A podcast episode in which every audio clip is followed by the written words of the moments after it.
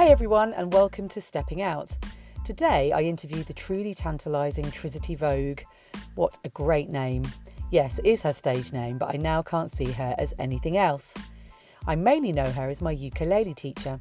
However, there are many other strings to her instrument, and she is a self proclaimed vixen of cheeky jazz. Time Out describes her shows as cabaret to run down side streets for, and her website says her shows are charming, offbeat musical cabaret from a vintage songstress with a repertoire of surprising tunes and a colourful history of romantic misadventure. She has had hit Edinburgh Fringe shows from 2010 to 2014 and a host of London cabaret productions under her belt. She has been nominated for a load of awards and was a real fixture on the London scene, performing her solo show Calamitous Liaisons and songs for swinging ukuleles with albums of the same name. As well as performing, she also teaches ukulele lessons, one of those luckily to me. And if you're lucky enough to book her, she'll provide musical entertainment at private events, either solo or with her all girl swing band. I would like to add to all of that, she is an all round super lovely and intriguingly interesting person with many, many stories to share. The no show side of Tricity sees her living in the Leicestershire countryside with her husband and new puppy Lulu, where she takes advantage of the many walks it has to offer. So go for a walk yourself, take some time for you, and listen to the fascinating tales of Tricity Vogue, her showgirl life, and her love of nature, exercising her body and mind in the countryside and enjoying the quirks of life. Welcome to Stepping Out, Tricity. Thank you so much for talking to me. It's really cold, isn't it? So, how are you up there in your lovely little cottage? Yeah, it's been a miserable day. It's rained, it's still raining. Um, but uh, we lit the log burning stove in the kitchen, which Ooh, has cheered us up. And uh, I've got a sleeping puppy on the sofa behind oh, me. is this the lovely Lulu? lovely Lulu. Um, and then out of the window, I can see festoon lights around the marquee which covers our vintage caravan, whose oh. name is oh. Yvonne. Wow. Uh, and she, I mean, we, we actually went on honeymoon in Yvonne, um, but she hasn't been anywhere for a year. But uh, over the last over the weekend, we've actually been staying in her because my dad's been staying for my birthday. Oh, so, uh, right. uh, oh, because it was your birthday as well. Yeah. you had a big one. Was it twenty one?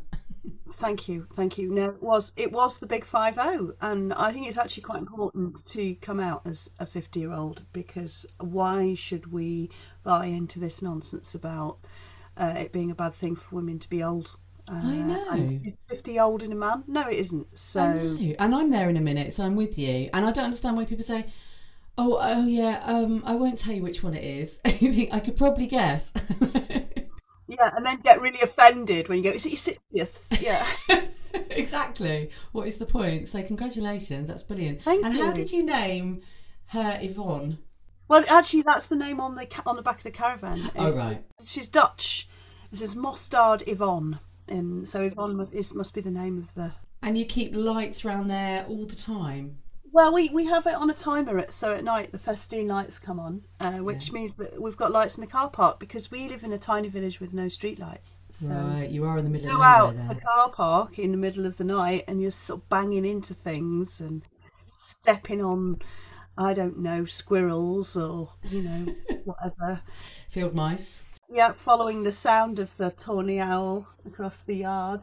And when you have a dog as well. And how old is she? Because she's fairly new, isn't she? Yeah, so she was born on the 1st of August. So mm. she's not not she's coming up for six months, just just under sort of five oh, and a half months. So she's asleep now, but if she should wake, we might have a chat with her as well. Well, absolutely. She's she, she she's very talkative. Um, she's very expressive. Actually, she when she's happy, she sounds like a Wookie. Great impression. Is that her or you? that was awesome. Yeah, well, we both make the same same noises. That's just that's her sort of tug of war, blissed out noise. Um, yeah, yeah, yeah. And what what type? What make is she? we call we call her a spanker poo. Oh right, you've not heard of that one before. No, which is a made up name. My brother came up with that actually. I thought it was very good because her mum is a cockapoo mm-hmm. and her mm-hmm. dad is a working cocker spaniel. Oh, oh lovely. Yeah, yeah. Oh, very nice. So you're near, I think, you're near Melton Mowbray, right? We are. That's right. Home of the pork pie. Uh, yeah, and a bit Stilton. Am I wrong? Mm, yes. Oh, yes. lovely. absolutely. Yeah, our favourite thing. So you really are quite. Because I was looking on the map where you live, and, and there's just nothing around you except for green. Yeah, there's uh, there's some fields, uh, little copses, uh, lots of we, we we we we do tend to use the Ordnance Survey map to invent walks and stuff, uh, and also our neighbours sometimes uh, tip us off about interesting walks as Yeah. well.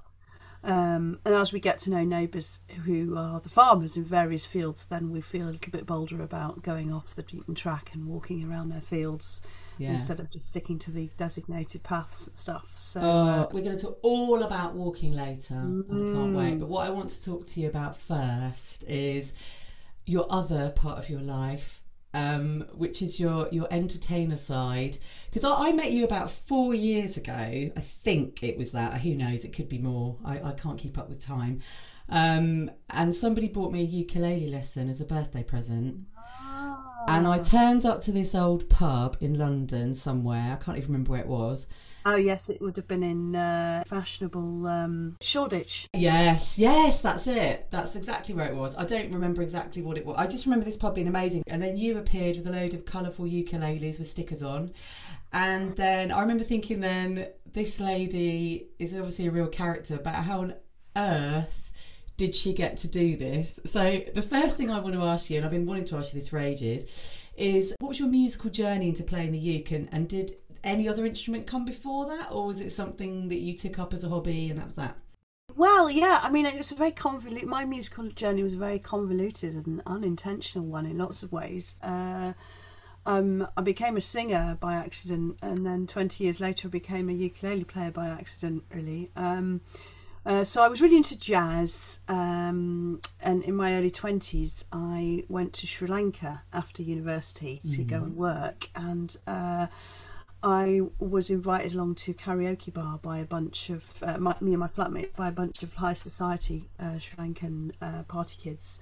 Um, we, they, and and I got up and did like a virgin on the karaoke, and um, which Why date? not? I mean, that's a karaoke We're song, isn't talking about um, yeah. This Yeah. was uh, ninety two. Mm-hmm. I think. Uh, and um, and there was one guy. There was one guy there who just come back from the Tisch School of Music in New York, where he'd been doing an MA, and he said, "Oh, there's a piano in the lobby of the hotel. Should we go and knock, knock out a few tunes?" Uh, so all the rest of the party went down to the nightclub with complete with its fiberglass stalactites and all sorts of un- unbelievable decor, and um, and we stayed in this echoing vast marble lobby with him playing tunes on piano and me singing whatever we could think of that we both knew. Wow. Um, and this uh, very glamorous, groomed Sri Lankan lady, young woman, came up and said, "I'm uh, promoting a new jazz night at the uh, Hilton's nightclub, the Blue Elephant. I wondered if you'd both perhaps be interested in coming along doing a number at the opening night, and it's on the Meant 10th of. January." And I said, "Well, that's my birthday." So I had my first gig on my 22nd birthday in Sri Lanka in a nightclub, and they gave me one amazing chocolate mousse cake with my name on it. I remember.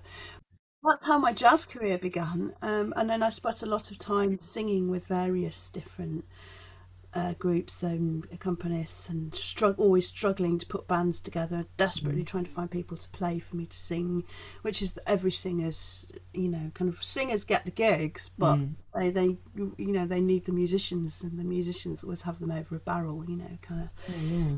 Um, uh, and then and then what happened was I, I, when I moved to London I created the character of Tricity Vogue which is something that I've been mulling over for a few years um, because I loved all the old jazz tunes. It comes out of the, my love of jazz and the old jazz standards. And I love the kind of character of this kind of glamorous but heartbroken um, uh, woman that often appears in these old songs, like the sort of the sophisticated, sophisticated lady, um, you know, sort of drowning Yeah. her sorrows at the bar in an incredible gown. That sort of idea. With a cigarette and a cigarette holder kind of thing. Exactly, exactly. Yes, it's sort of looking like a kind of sort of Art Deco figurine, Mm, very demure. but full of pain and heartache. Um, And uh, and so I decided that that was the character that I wanted to create for Tricity Vogue. but then what happened with her was entirely, you know, went off in an entirely different direction.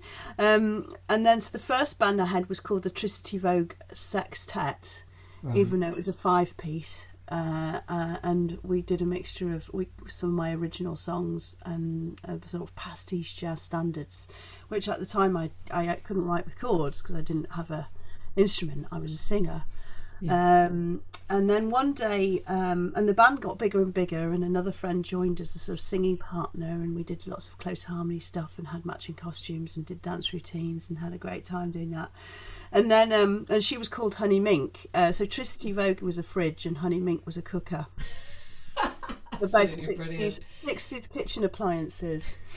I was going to ask because the first time I heard your name, all I could think of was Tricity Bendix. Well, absolutely. Who's uh, there's a drag queen called Tricity Bendix. It will not surprise you to learn. Um, but yeah, no, Tricity Vogue was the name of my best friend's childhood fridge, and he was saving it up to be his drag queen name when he grew up. But he decided at about 21 or so that he was well, I think it was probably about 23 or 24 by the time he decided that he was going to be an architect rather than a drag queen, and I could have it.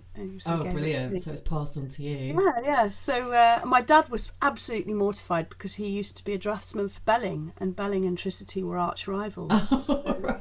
Oh, God, yeah, but Belling doesn't quite have the same ring to it, does it? No, it's not really. The but um, yeah, so that's that's how the name came about, and um, fantastic. Because the uke as well is, is often sort of seen as quite a sort of simple instrument to play. Well, it must be because I can play it a little bit. But um, to sing and play sometimes really uh, in really complex ways and in really hard to play chords and things like that must have taken quite a while to learn and entertain people. You had you you know you had the character and everything else. But at what point did you decide to kind of move into cabaret? At what point the ukulele came along? I mean, I'd moved into cabaret before the ukulele came along, but I was doing this kind of very these very louche band sets with with with the musical accompaniment on piano or, or guitar. Um, and but then uh, then uh, there was a club called Volupte which opened in Holborn, which is sadly now no longer there, which was a burlesque and cabaret club. Uh, and um, my friend found it and said, "This is the place you need to bring your Tricity Vogue character," because I was doing it in in very incongruous pubs and things like this, where it was like, "No, we need the right setting for this."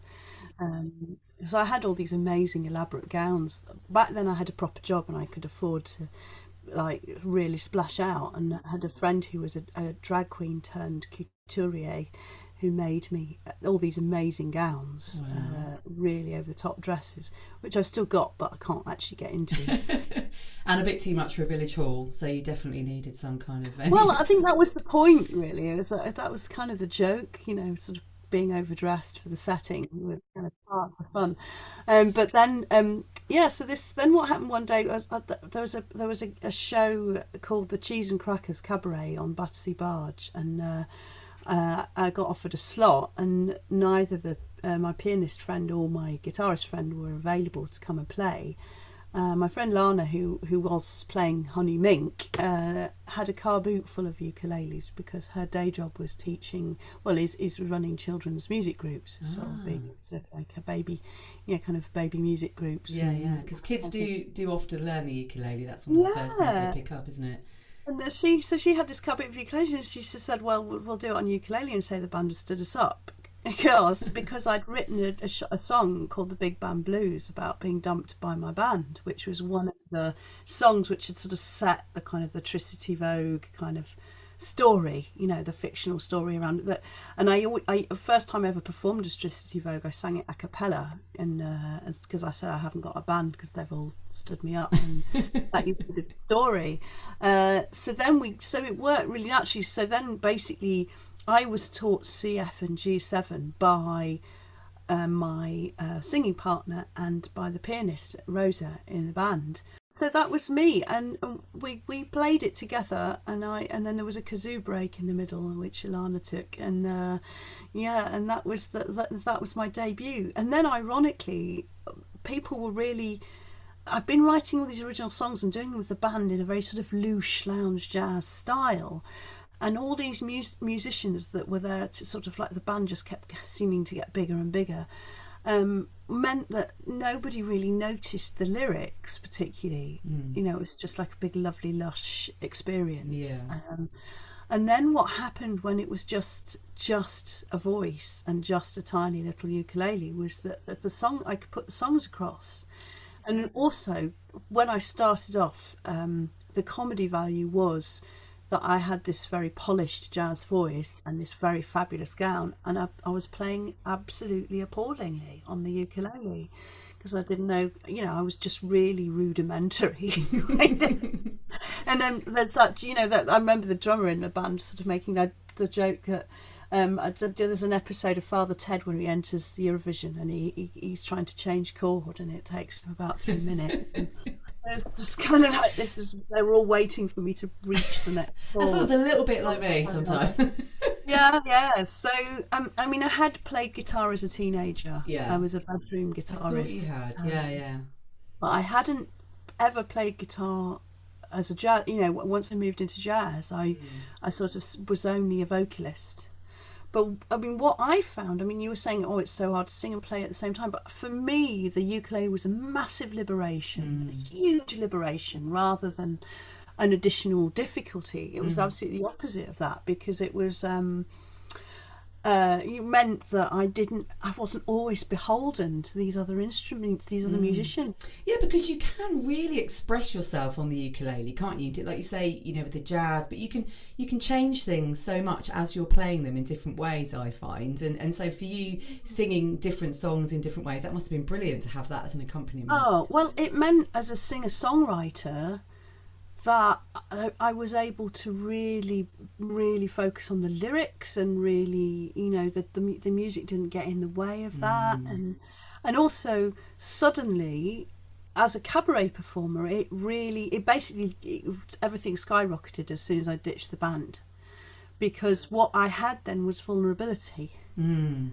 Uh, because I had this narrative about being dumped by my band and being forced to provide my own accompaniment on this tiny little instrument, whilst wearing this really over the top kind of full on jazz ball gown and you know kind of So giving it that's exactly what I was going to ask you because like you're, kind of Yeah, yeah, you've got all that going on because, like, obviously, because someone described your shows as a cocktail of comedy, music, and madness, which, well, frankly, that describes my homeschooling experience at the moment. But I mean, where do you start with?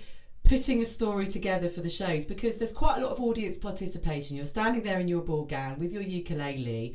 Uh, it- you know, I mean, I can imagine it being a sort of bit of an organic process with, with all of that going on. How, how do you even start with all of that? That's just fascinating. Well, you, I mean, you, I mean, the, th- the whole delight about doing cabaret was that it was a liberation from the very kind of restrictive creative processes that I had been involved in in my career in television, where you are part of a, a tiny cog in a huge wheel, and you, you, you know, it's everything's like somebody's always over your shoulder, going like, "Oh, is that good enough? Is that cool enough?" yeah. you know, oh, I don't know, it might be cheesy. you know, especially working in youth TV, it was like, oh my god, it's not cool enough. Panic, panic, panic. And, and like and stressing about you know kind of will it get past the next tier of executives and blah blah blah and what are the rating oh no it was like oh look i'm just going to go and, and hang out in an underground nightclub and mess about do what I like. and stop worrying about it and just just be free be free make things up on the spot Yeah, because you have so many like innuendos in your lyrics and things like that, and like cheeky Yeah. comedy and this. So that must have just kind of grown out of what you wanted to do. That creative process must have been. yeah well you see i started off wanting to write like, like loving all these kind of really serious and heartbreak and kind of mournful jazz ballads and then sudden, somehow ended up writing filth i'm not quite sure how that happened really And I must say, I have put the links on this episode description, but if you listen to some of Tricity's work, it is just brilliant. Like how you, do you know, it reminds me a little bit, and, and I, I, I'm sure you'll be okay with me saying this, Victoria Wood type. Oh, You know, I mean, she's amazing, wasn't she? huge compliment Yeah. Well, I mean, I've come to a real kind of uh, what's the word? A kind of a real um, a, th- a new threshold, I suppose, in or a new kind of what do they call it? A watershed, I believe. Because um, and it kind of crystallised for me talking to a cabaret colleague uh, the other day because basically everybody has their shtick, and my shtick was always my disastrous love life, and I think really possibly the show that most perfectly kind of kind of was the kind of culmination of that journey was the show that I did called Calamitous Liaisons. Yes. Which is an Edinburgh Fringe show, um, and but then I met James, and uh, I was no longer telling the truth Right. uh, when I talked about my disastrous love life, and effectively that was kind of the beginning and the end of, of that sort of Tricity Vogue narrative. Mm, You couldn't feel it anymore. Well, I mean, you know, it wasn't, you know, it- yeah, it wasn't my true, you know, because the line between performer and, and, and kind of persona and person is often quite porous. Yeah.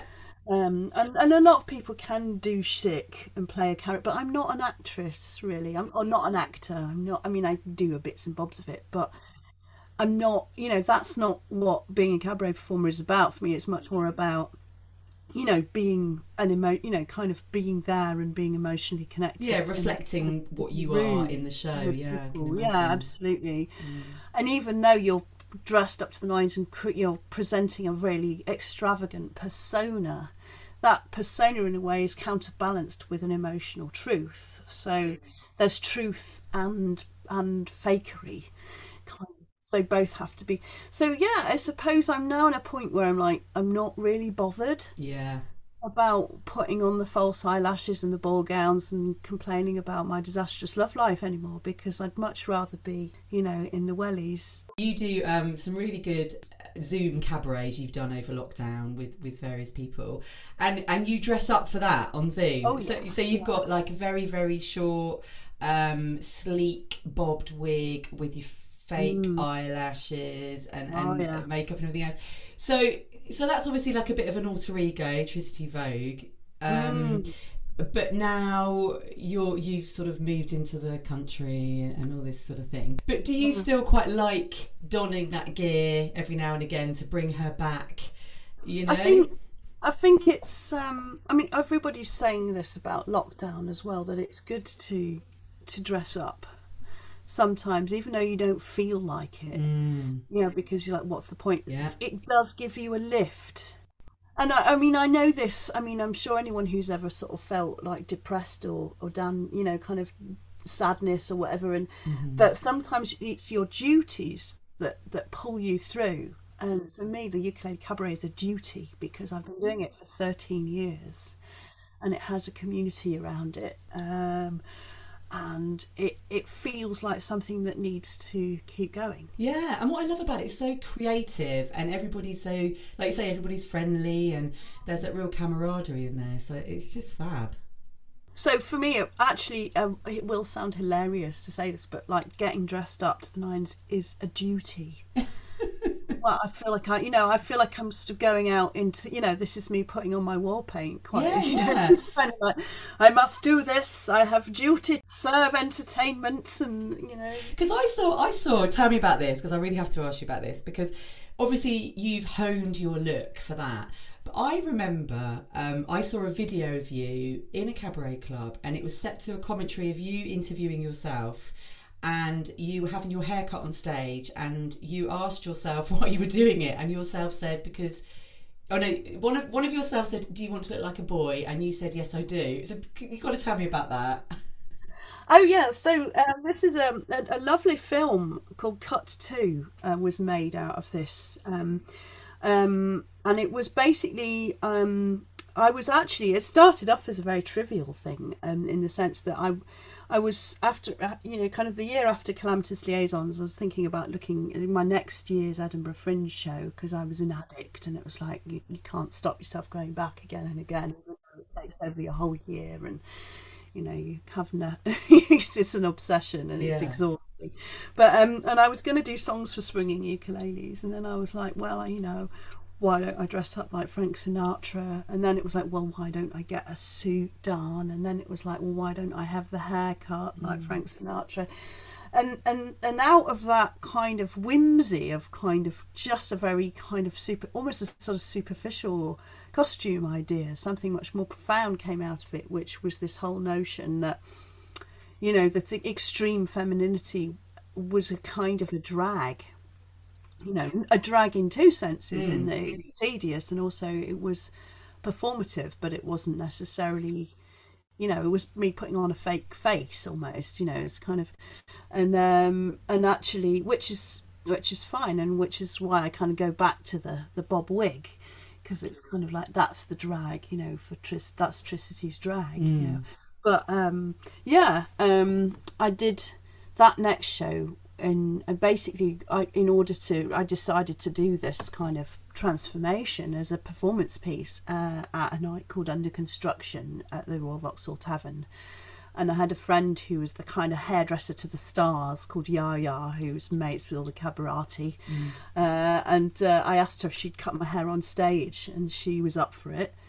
Uh, so yeah, so I just sort of prepared this kind of voiceover to be played during the piece, and then during the interval, we arranged it so that I was at the end of the first act, and then she would carry on cutting my hair through the interval of, of, of the cabaret night uh, and everyone could kind of watch with a soundtrack of various different songs like put together, and then we kind of everyone could watch my hair being cut. Uh, and then Ben Walters, who was the cabaret editor of Time Out and has now got a PhD in queer performance, and used to also run um, a, um, a a film, a kind of uh, a, um, a cabaret film um, night as well. Basically, he he made and edited this film um, based on, and I went home after the show and kind of talked into my computer about how it felt and kind of that sort of thing. So uh, yeah, so that that it was it was a very interesting it was a very interesting thing because I think the whole thing about uh, gender and hair is very mm. very interesting Because it was so long as well, and you looked It was insanely long, different. It but was. it was- It was long through neglect, not intention. Yeah, because you said I didn't realise how long it had got. No, it's long through lack of interest, really. I mean, and and uh, I, I'm losing a. I used to spend a fortune on my hair. I used to spend like you know get really nice haircuts, and I had a very sharp, lovely bob, and spend a lot of time, you know, with the hair dryer, getting it just so. And then I kind of, I don't know, I kind of got, you know, sort of it became more and more of a chore, and I sort of lost interest in that. And I think interestingly for me, the journey of, about around sort of grooming has sort of it, as I, as my stage persona got more extremely groomed, hmm. I became less interested in grooming the rest of the time. yeah, because that's what you were focusing on the whole time. And also, there's also the sense, and I don't know if a lot of performers experience this, where the on on stage is real life, and the rest of the time is is in between, which I don't think is very healthy, actually. Yeah, and you, and you, I suppose you want to just make it completely the opposite. You know, if you're that's Yeah. your because I this sounds ridiculous, but if I've got something a T-shirt that's um has the name of my studio on or whatever, if I leave that on after I've done a session.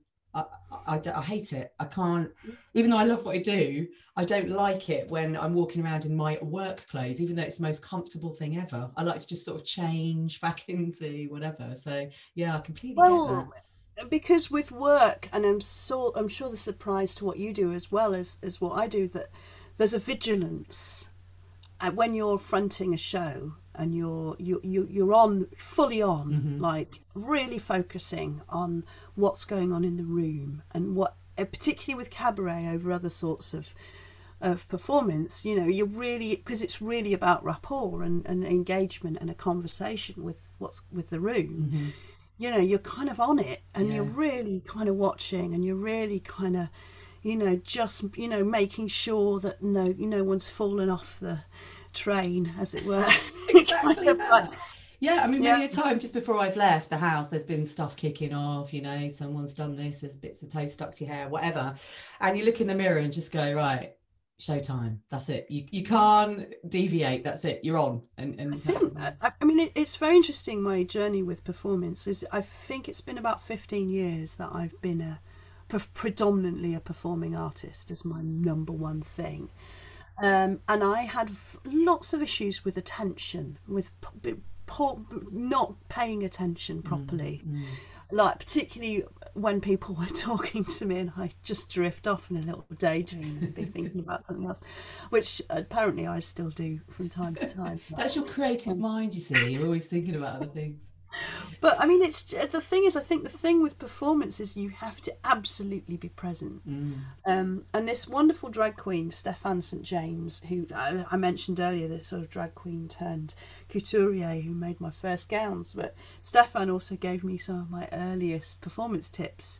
And one that's really stuck with me was you can't expect the audience to give you their full attention unless you give them your full attention. Mm, that connection. Yeah, absolutely. You have to 100% be like, I'm here for you. I'm watch. I'm. I'm. You know. I'm all yours. I'm watching you. I'm giving you everything. Um, and yeah, and it is exhausting. And you just want to. You know, I would be very reclusive. You know, the more performing I did, the more utterly reclusive mm. I would be the rest. Oh gosh, I completely relate to that because it takes you so mm. long to hone that and and like you say it, that's a lot of effort that's that's a job. And when you're not doing it you you need that almost like insular time. You need to go inside and reflect from mm. the inside rather than just right project project project project. And sometimes i mean you obviously you've probably had this same thought as well. It can sometimes be just like talking to a brick wall. It, that sounds horrible because obviously everybody's lovely that you're speaking to but that you're not getting i mean probably with you you're getting more feedback because people are watching the show they're making noise. And i know as i said your shows um invoke Can be a, a bit of, noisy. Yeah exactly. And they invoke a lot of audience participation as well which you invite. So for you i expect that's really lovely to get that feedback right?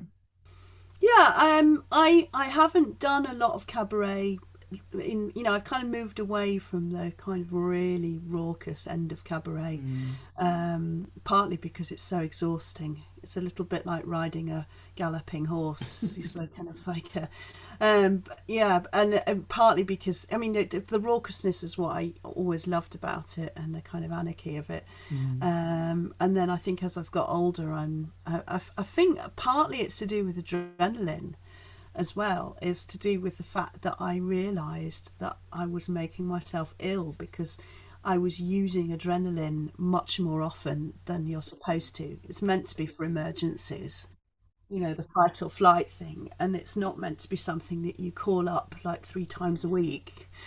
So you feel um, quite stressed in that well, mode, it, yeah. a massive drain. Mm. It's a mm. massive drain. And the come down is like taking a drug and then having to come down afterwards. Well, it is because adrenaline is a drug. Yeah, and yeah. I don't think there's been an enormous amount of work that I've found yet, and I'd be very interested to see if there was any about the effects of adrenaline. Uh, I did have one uh, medic once said something about basically it is if you if you're drawing on your adrenaline too often, it is going to shorten your life because this is not you know you're basically on kind of attack mode all the time. yeah, time exactly yeah. and i mean you know i think when there's obviously some more healthy uh, ways to get that and but if you're in a, in a in a situation where you're being watched you're you know you're on show you're really thinking about every single tiny little move you do that yeah it can't be too healthy very often can it no, and also when you're kind of giving the energy to a performance which comes out of a, you know, a kind of emotional energy, and sometimes, particularly in music, you you get in the zone and you're kind of giving it everything, and it's not necessarily you're not holding back any reserves. No. You know, to get to get you to the bus stop home afterwards. Yeah, yeah, yeah. I mean, many, yeah, exactly that. I, I many a time I've got off the bike in in the class and I've been so full of adrenaline that I can barely speak or put a sentence together. Someone's asking me something and it's like, oh, I'm just totally, you know, out there on some crazy trip somewhere, but which is nice. But but I think it's quite nice as well. Um, I get that when I'm walking. So let's talk about walking, shall we? Oh wow. Why yeah. don't we do that? Because I'm sure you do as well. And you mentioned that you you obviously used to live in London, but then you moved to Leicestershire with your husband James, who's a photographer. That's right. And also that you used to do some sort of long treks and mountain climbs and things like that, but obviously you've got Lulu, so you have to kind of temper that down a little bit. What um, tell me about the, the, sort of different walking that you've done in the past, and obviously that you plan to do in the future, um, where you live now, because it sounds lovely up there. Yeah, well, I mean, it, for me, it started very much as an urban thing. You know, the kind of walking was was a sort of you know kind of part of city life mm-hmm. or you know kind of exploring you know kind of the city um, but um, I first got interested in in kind of yeah, heavy duty, the sort of walking that you wear the proper clothing for. Um, while I was still in the throes of the kind of at the very thick of my kind of cabaret life uh, um, before it, it before I started to kind of gently gently wind down a little bit. And there was absolutely like absolute kind of you know gigs like every other day, you know, Yeah, kind of strung out. um, and I, I I didn't have any of the gear. Um, so one of my oldest friends, Ed, who lives in Edinburgh, he's the guy that gave me the name Tricity Vogue. Right. Um, he has become very he's become very very into walking in the Highlands. He lives in Edinburgh and he, he will kind of rent a car and go out and walk up a mountain and this that and the other. Um, and we have this tradition every year where we uh, we have a, a kind of annual general meeting. We go away for a weekend and see each other. Yeah. In, obviously can't do it this year. It was always in January. Oh, yeah. birthday.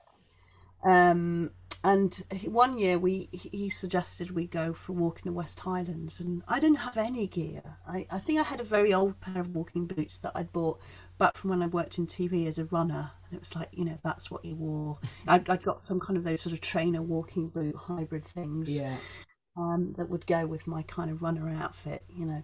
Um, and then, I, but I had just, I just had this long leather coat, the, the vintage seventies leather um, trench coat. I mean, I looked like Trinity, like a scene from The Matrix. It's like you know, we're just programs of the Highlands, and you're like, oh, okay, um, Doctor Who or something. Just need a long scarf to go with it.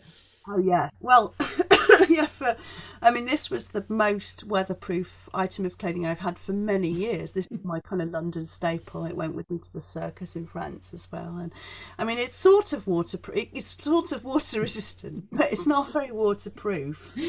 Um, and also very long. I think I fell over in the mud within about five minutes of setting off on this walk, and we also got lost right at the beginning of it. So it Oh, was really fun diving through all this undergrowth trying to find this really scary rocks and i remember the first thing being very very very scared that i was going to fall over and crack my head open on all these rocks i was thinking how can people just chill out and look at the view when the terrain is so terrifying Stuff to be scrambled up. Yeah. because I still I'd kind of fallen once and like I was like I might fall over and crack my head open and die at any moment and I was just you know I was quite happy to kind of dive across the road in the middle of London or but this is sort of like On another level. this is just a completely new set of you know hazards for me. And um, it was just the exhaustion of it. I remember it's just like on and on and on. And of course it was raining was in of scotland. course. oh god.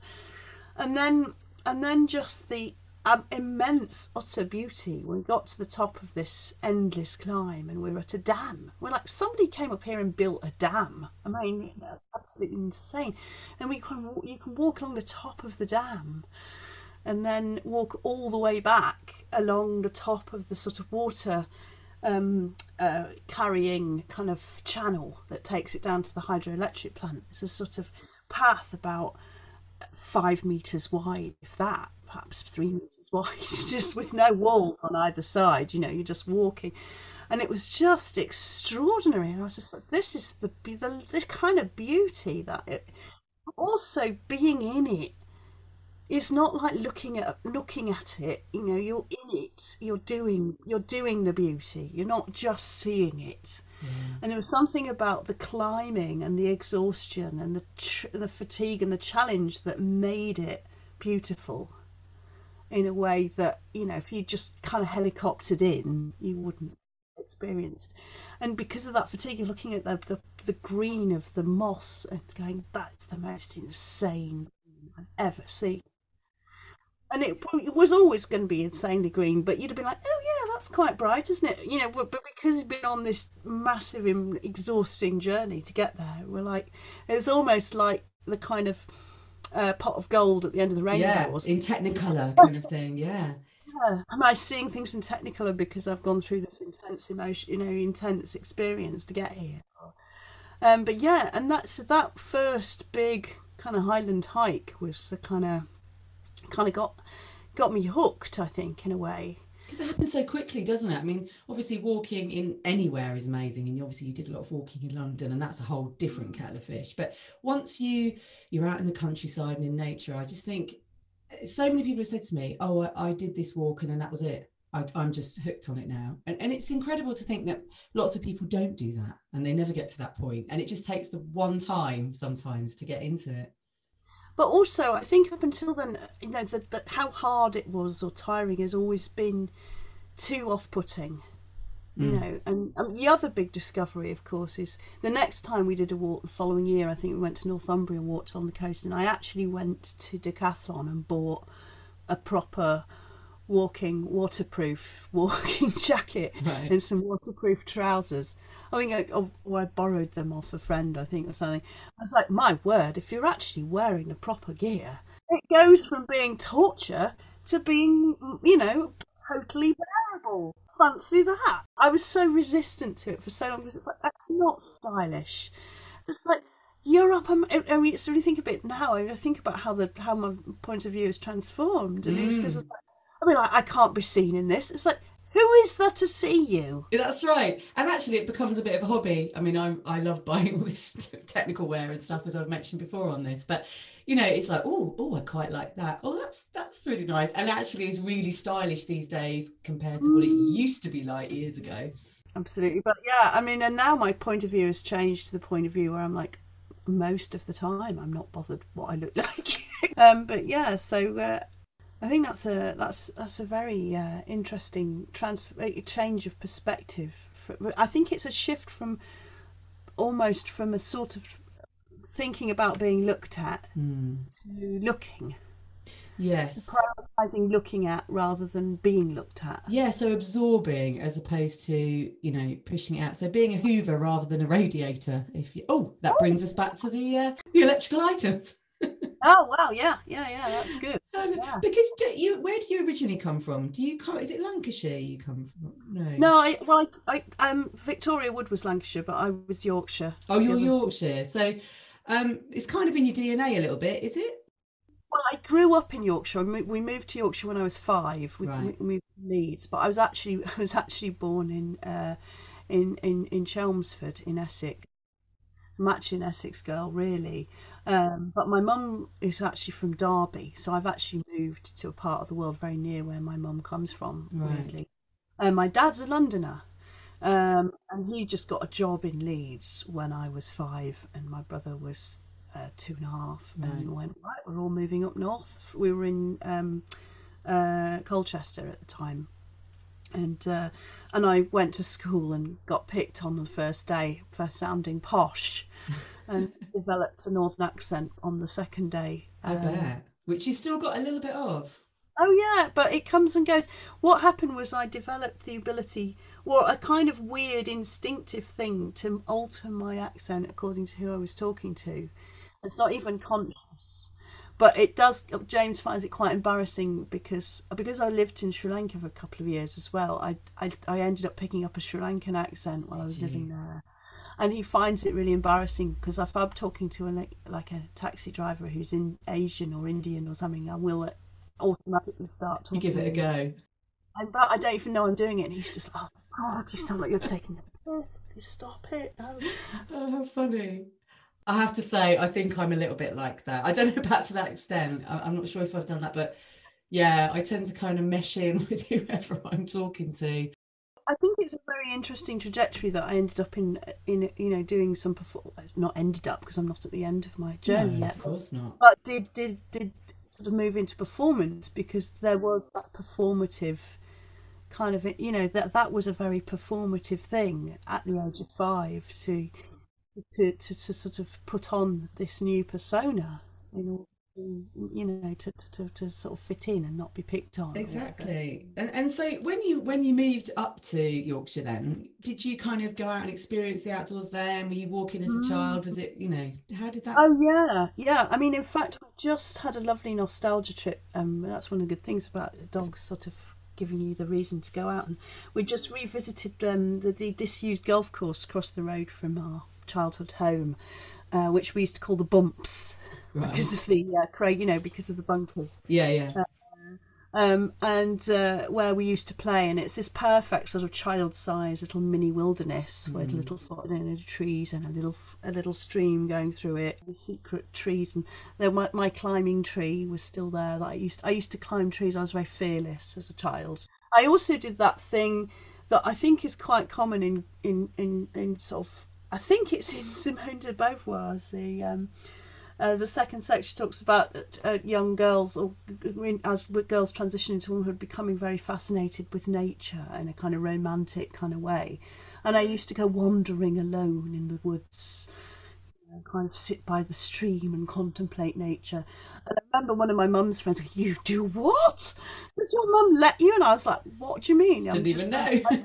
oblivious to the danger that a teenage girl might be in wandering around on her own in the woods, you know. But I think it was it was back in the day. It wasn't like it didn't matter though, because I remember going out all day and nobody really knowing where I was. I mean, I was in Yorkshire. I was in Leeds with the Yorkshire Ripper running around, so yeah, you know, of course, certain amount of risk involved. absolutely. Although I don't think he was interested in anyone as young as me, but uh, no, the- there we are. But yeah, so there was that, and yes, my my my um my dad's passion is for um history and stately homes and national trust properties, and he's also from a family of gardeners, avid gardeners as well. He's a he's a very keen gardener. So houses and gardens and country parks and capability brown and you know all that kind of stuff was very much a part of that was the kind of thing we would do at the weekends rather and also we we always went on holiday to a different part of England like we did lots of holidays in Wales and Scotland and the Lake District and so there was lots of looking at different scenery and kind of uh, yeah so my education was kind of very much in you know there was a sort of education in the kind of the countryside and and uh, of of, Eng- of of England, Scotland, Wales, and we did Ireland once as well. Um, um, but yeah, so which is where our sort of family roots are, which, which seem to mostly consist of looking around graveyards for stones with the family surname on. Yeah. But yeah, so um, but yeah, I don't I don't suppose as a child you necessarily develop your own connection with these things, but when you do later on, you can come back to those kind of childhood experiences and realise how Definitely. Yeah, when it's been part of your life at some point, even if as a well, apart from us who wandered off in, as teenagers, um, you know, that rebellious side kicks in, you go to school or whatever you do, and then later on you tend to come back and I think appreciate it more, but y- you can reconnect because I remember uh, especially last year during the lockdown, you know, watching all the sort of nature develop as the days went by, um, you you sort of resurrect what you remember as a child, just looking. Because I think as children we do sort of look at a flower and, uh, Mm. and and and you know have time for that. Whereas when you're older, you don't tend to do that as much. And then so last year was it was particularly good for that. But it's lovely to reconnect to nature, isn't it? At what any any age. Uh, that you're at really so it's all good it's all good. Um you've also mentioned to me some some inspirational walking books i'm really always interested in these because i think they unfold into not only a story but also they bring in that nature element as well. So can you share those books with us and why you find them so inspiring? Well, yes. I mean, the first one was um, um, the, the the Green London Way, um, and that was basically given to me when again I was kind of in the thick of my kind of cabaret uh, cabaret career, um, because uh, there was an event, uh, an alternative Olympics, an alternative Olympic opening, uh, run by uh, Philosophy Football who are an organisation sort of inspired by philosophers who are keen on football. Um, I think it's Sartre that was a big football fan. Uh, um, uh, but also they they're very kind of they're quite left wing and they're quite kind of socialist and kind of quite often organise events with a sort of social agenda. So they put on an alternative Olympics opening uh, to kind of flag up the kind of other issues that were being swept under the carpet a little bit by the slightly celebratory kind of whitewashing going on for the main Olympic event. Um, and one of those things was what was being done to the nature, what was being done to the land around the Olympic site, and how it was being transformed and not necessarily for the better into a sort of fake, you know, natural site. In and you know bit- the nature of it being just real, genuine kind of treasures being sort of stamped out as a result. So they were building all these flats on these kind of wetlands and driving off all the kind of native birds and all that kind of thing.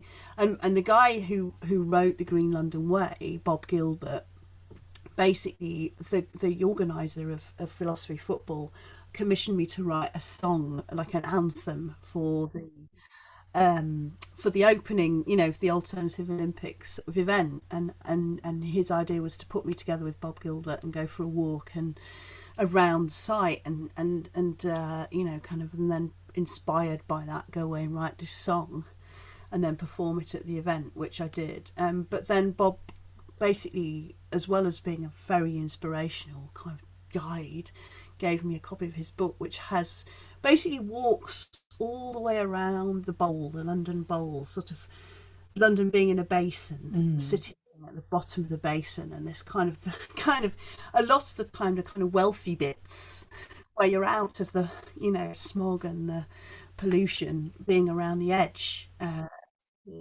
so you can do a kind of and what he's done is he's kind of he's he's kind of um, um, researched the social history of all these areas. So it's like every single area walk you go on, there'll be some common that there's been a battle over, and like somebody's pulled the fences down that have been put up by, you know, Lord Fardifar or whatever it was. And, and uh, and then there'll always be you know there's a bit, little bit of you know kind of a bit of nature watch a little bit of you know here's here's a spot you know this this is the sort of plant life and bird Yeah. life along the way um, so it, it, and of course that's very London because even what's great about the walks that he's found is he's managed to find walks that almost completely avoid t- streets and roads and stuff.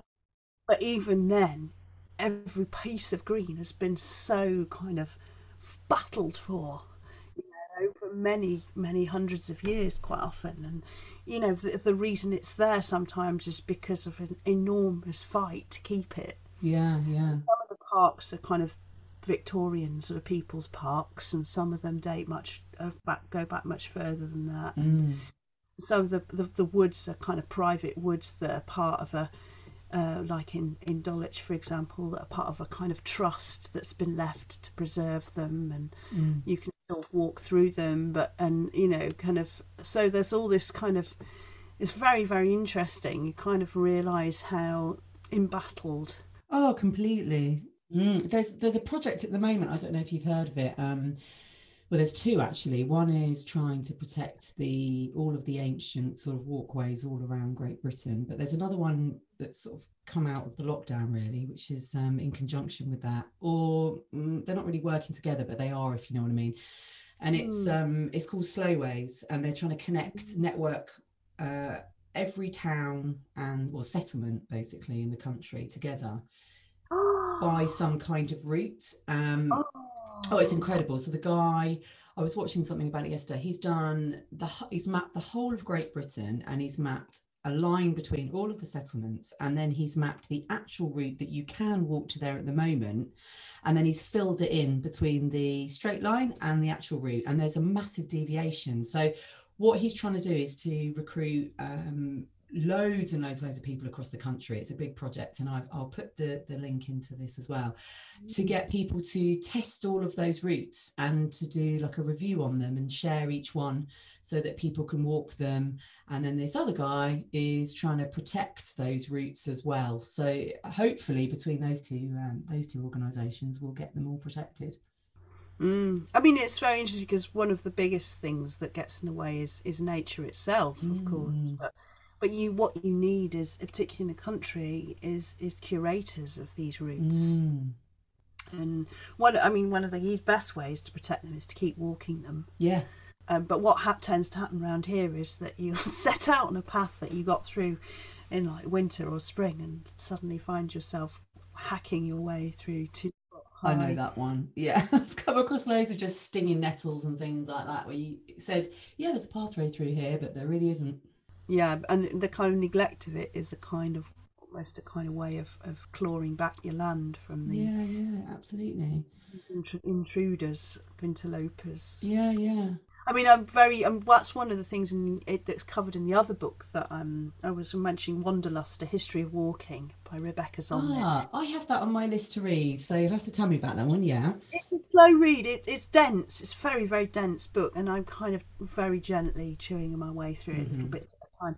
But she covers um, the uh, the Ramblers. Uh, you know, the kind of the massive battle that that, that that was had by the sort of British, nor- largely northern, I think, working class kind of walkers for the right of way to get the right to walk in the country. And what they what happened was amazing. It's a great story because um, I think it was out near Manchester. I can't remember the in in the Pennines. It might have been. I might I've got that wrong. Um, I'm, I'm, but basically, the essence of it is that that that there was a, a, a protest walk. Um, the idea that you know all these people that in the industrialisation meant there's lots of people kind of stuck in factories and they wanted to be able to walk out into the countryside at the weekend and they weren't allowed because the countryside belonged to whoever whatever landowners whatever. Um, so they walked anyway. And then there was a very heavy-handed police response which had the compl- which, which had the effect of of making the walkers into a kind of cause celeb and and then basically massively rousing support all over the country for this cause. Um, you know the kind of you know the right to walk in the country and which is why we have in the UK much more permissive um, rules uh, laws than the states where you, I mean you can't walk um, there's a really good podcast by the wonderful um, Malcolm Gladwell, who has a series called Revisionist History. Yes, yeah. About walking. It's, it's about the golf course in um, the golf course in LA. Mm-hmm. That you know, there's a massive patch of green that no one's allowed on unless they can afford it, and all the runners have to run around the outside of this big wire fence. Yeah. But he go he does talk about this kind of. Uh,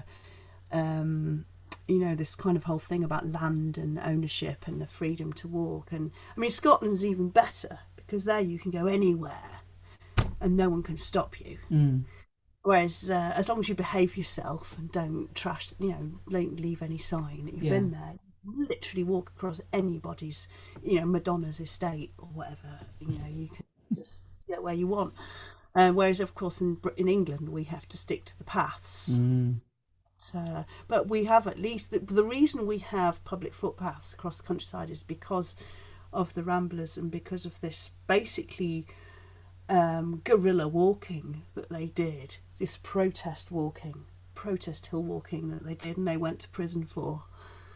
Um, you know, they they were the martyrs that, Mm. that brought the, the, the um, that brought us the, the, the, the footpaths that we have, and if we don't keep walking them, then the, the entropy will set in and, and they'll, they'll they'll disappear under patches of brambles and and and there we go. Yeah, know. completely. In fact, interest, and that's what that's what she talks about in the book. Is There's a chapter on that. Yeah, I mean, okay. it talks, goes. It talks about pilgrimage, Mm. walking as pilgrimage is one of the earliest.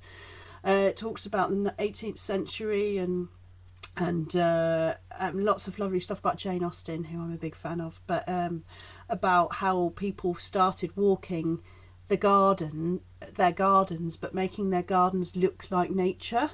Right. And then what happened after that was then you had Wordsworth and his sister walking in the actual nature, mm. which was extremely rebellious and, and, and new because that was what poor people did. Right. And they made it and they made it a middle class pursuit basically. An, an aesthetic pursuit to walk in nature. And until that point, it had been like you walk, you, you enjoy aesthetics in your garden, which Capability Brown has sculpted to look just like nature. But you know, you don't actually go out in actual nature. Nature. Well, it, it's it's interesting what you were talking about actually because I can't remember who it was, and it was really recently, and I was listening to this guy talking about he and someone else are trying to bring back um, the ability to be able to walk where you want without kind of offending Lord so and so. Mm. Yeah, well, it could happen. I mean, we've got if, if it's if it's if it happens in Scotland, I don't see why Why not? Yeah. not have parity. I mean, Yeah, the problem is, of course, that there, you know, that there needs to be a mutual respect. I think. I mean, I mean, one of the things about lockdown is that a lot of farmers have experienced a lot of damage to their fields from people who aren't used to walking in the countryside. do whatever we like yeah and it's kind of get off my land sort of thing but it's yeah it's tricky isn't it because obviously we we've got such a lush lovely land to walk in here but um, one of the things that the slow ways guy was saying is that you know um, some of them are very difficult to navigate on go you know you don't really know there might be an arrow just pointing randomly in some direction and you don't really completely know which direction you're supposed to go in so that's another part of of that but really it's i mean it's just about getting out there isn't it really and and experimenting with these things I mean, that's the fun bit, really, isn't it? When Mm. you trying to figure out, you know, kind of where, you know, which way it is and where you are. yeah a bit like the wizard of oz you know which way are you trying to kind of go. And so i love getting to the point as well where there's like three arrows or three paths and you can literally go whichever way you want. And it's what is drawing you to that path? Which way do you want to go today you know? Yeah, I, I remember um, uh, once going uh, getting lost on a walk and uh, my walking companion saying, oh, "We're not lost, we're just exploring, just having an adventure." It's like, okay, yeah, that's a you know. and it is an adventure isn't it? So how, how does it make you feel then when you go out for a walk?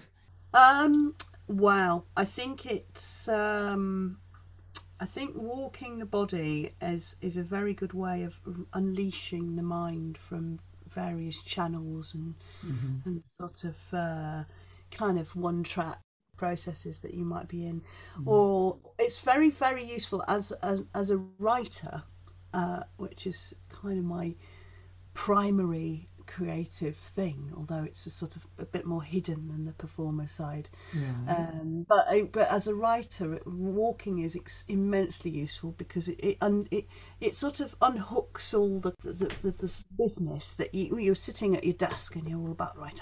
I'm, I'm focused. I'm doing my job now, and this is what I've got to do. Yeah. Whereas walking, you like it, it's it allows your brain to just compost all the stuff uh, and uh, you know just churn it around. And i mean you can have great conversations when you're walking. It's often a great place to have quite profound conversation with with good friends and, and so on. And when you're alone it's it's very good for just letting things drift and and and and just appreciating. You quite often you might be really focused on what's around you or you might just totally drift off. Mm. You can find some answers quite often but yeah, I think uh, yeah, um, there's something in Rebecca Solnit's book about the science of, of the fact that the body is designed to walk because of our very you know primitive origins. It's like you know kind of walking out of the forest and becoming Homo erectus or whatever. That you know that walking is is a, is is is inevitably good for the you know kind of. And I think, oh yes, I think it might have been on some podcast or something. Somebody was talking about how they were doing meetings walking yes very because popular it makes the brain work better as well. definitely Yeah, I, I mean, it genuinely always feel better after a walk. Mm-hmm. I mean, today's been a case in point because if we didn't have a dog, we probably wouldn't have gone out for a walk today. But because we have a dog, we've been out for two walks in our in our proper gear, in our waterproofs, in our our, our wellies. I mean, that's been another step up since moving to the country. It's not walking boots anymore now; it's wellies yeah because we're talking about mud. yeah Yeah. lots of especially at the moment Splashing through puddles is so fun. isn't it Yeah. Um, crunching through the ice on top of puddles and to see how far you sink has been the one Oh, the how lovely. entertainments of the last few days. Yeah, and it and again that takes you back to being a child, doesn't it? Because it's not often that you get to do things like that, so it's all good. But yeah, I feel better for having gone out today, even though it Mm. was in the rain, and you know, just having kind of, and you see like how interesting the light is, and you wouldn't necessarily notice that in, you know, if you hadn't gone out of the house and got into the thick of it. Um, and another thing that's very interesting, I think, about having a, a, a shift that happens now we've got a dog is that you walk the same place again and again. You take, walk the same walk um, and you're on a much smaller scale, but when they're little, eh, you know, but- you then you see the same terrain in all different you know context in, in the frost and you see rain you see it in the mist where you can't see ahead and then you see it on bright clear days where the sky seems enormous and you know you, and you'll see the kind of we saw um, a huge heron take off just in front of us Oh, isn't evening. that amazing when that happens? yeah yeah and the herons love the wet weather so there's a Yeah. plus going out in the rain It's just know. so when you see one of it's like oh they're almost prehistoric, I think, those birds. There's Mm. something crazy about watching one of those. They're massive as well, aren't they?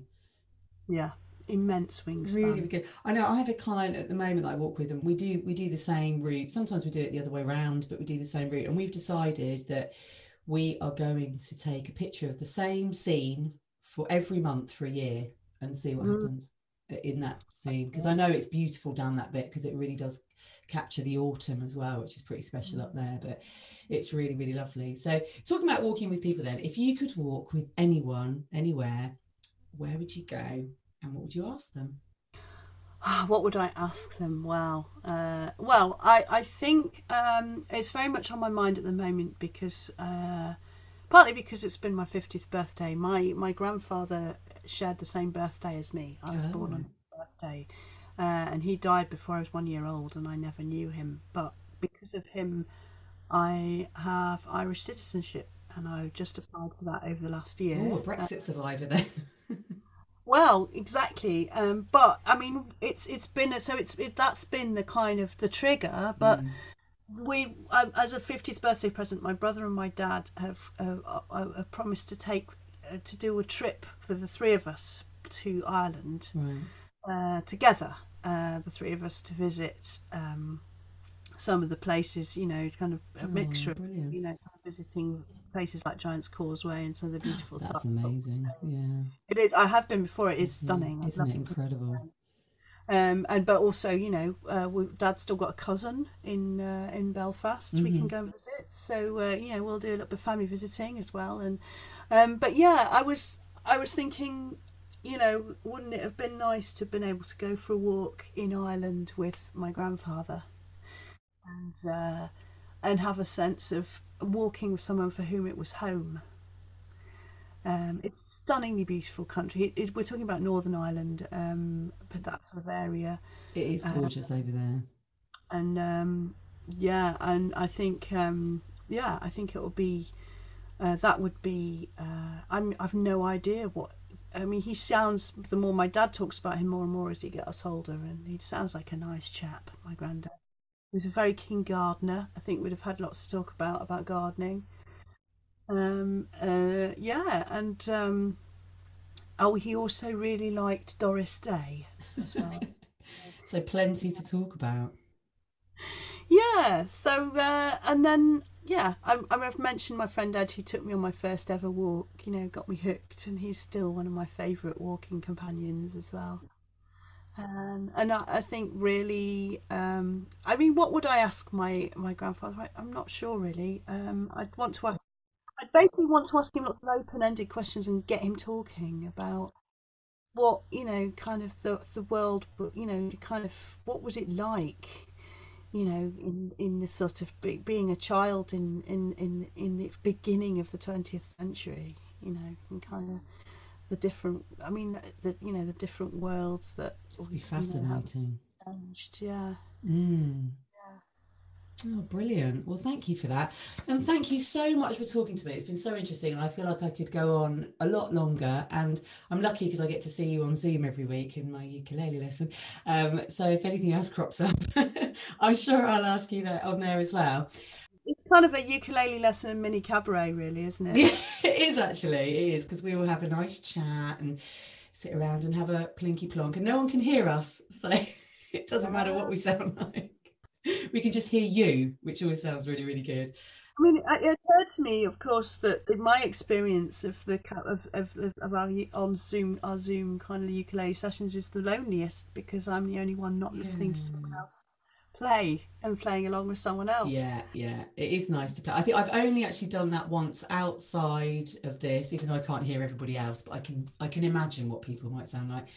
Um, and it's just brilliant. I just love it. I've only done it once for a long evening's worth, but it was just brilliant. And so I completely understand what you're saying. So it's really good. But I'm really Mm. enjoying them. So that's great. And uh, I shall see you tomorrow night. But for now, talking about playing, um, you've agreed to play something on your uke on here. If that's still okay. Yes, uh, I'm just going to strap it on. Okay, strap that on. So, um, if you want to, when you're ready, just talk about, introduce the story behind this one, because I'm sure there is a story behind this one, because it's one of yours, definitely. Um, so what it is and uh, and why you've picked it. Yes, I'm just going to Okay. reach make sure it's in tune. Okay. 'cause, uh, The raw Uh, tuning up, we like a bit of that. real tuning up realness. I always think it doesn't matter so much, and then I start playing without tuning up, and I think, no, that's really, really bad. What's happening here? And then I realise because I haven't tuned it up. So, Uh, this one starts on the on the seventh fret, so it's unforgiving. We're going very high up the neck, so uh, I think we'll be all right. There we go.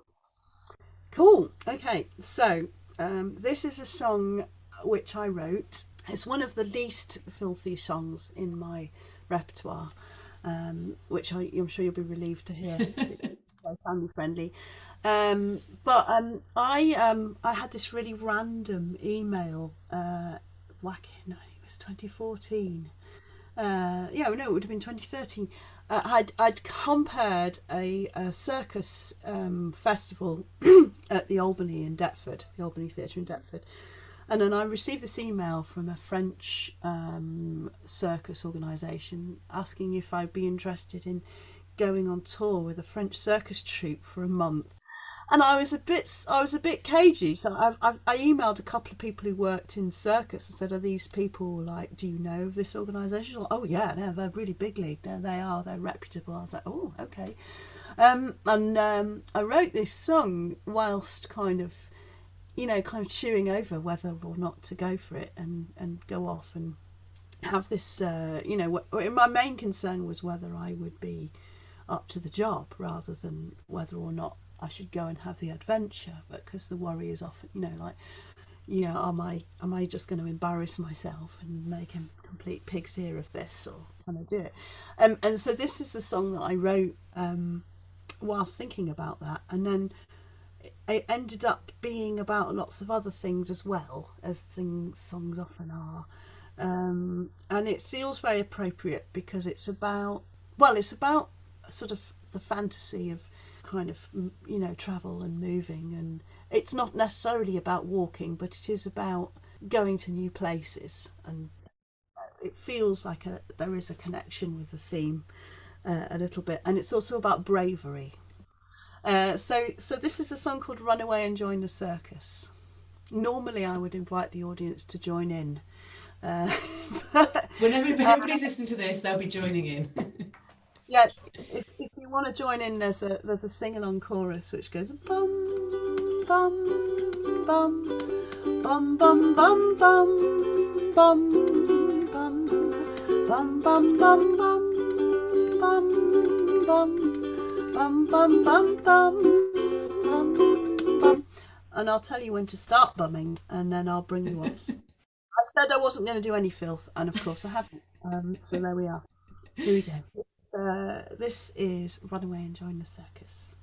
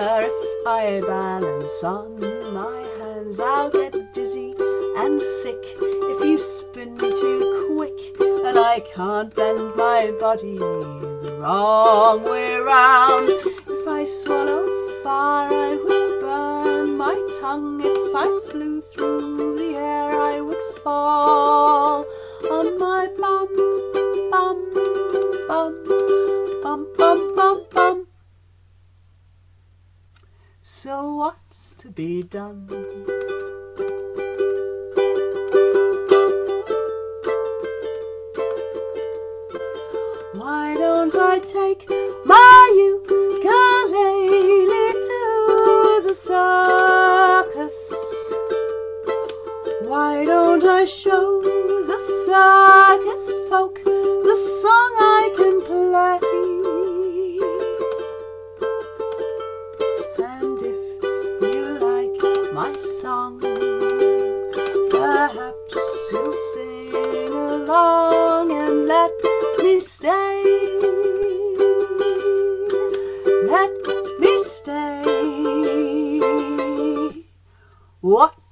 you say?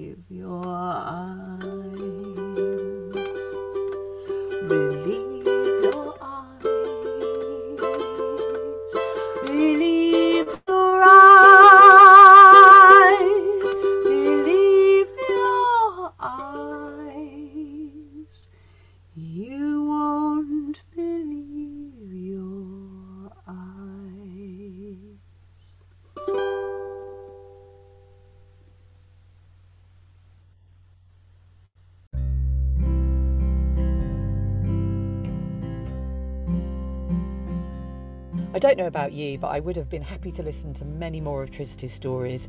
Thanks, Tricity, it was a total pleasure. Don't forget that you can listen to her albums on Spotify and buy her music too, and I've popped all of that info into the episode description. As always, thank you so much for listening. It really means a lot having you along for the ride, and I hope you decide to like, subscribe, and all the other things you can do to support this podcast if you haven't already. So take it easy, stay well, and I'll catch you next time.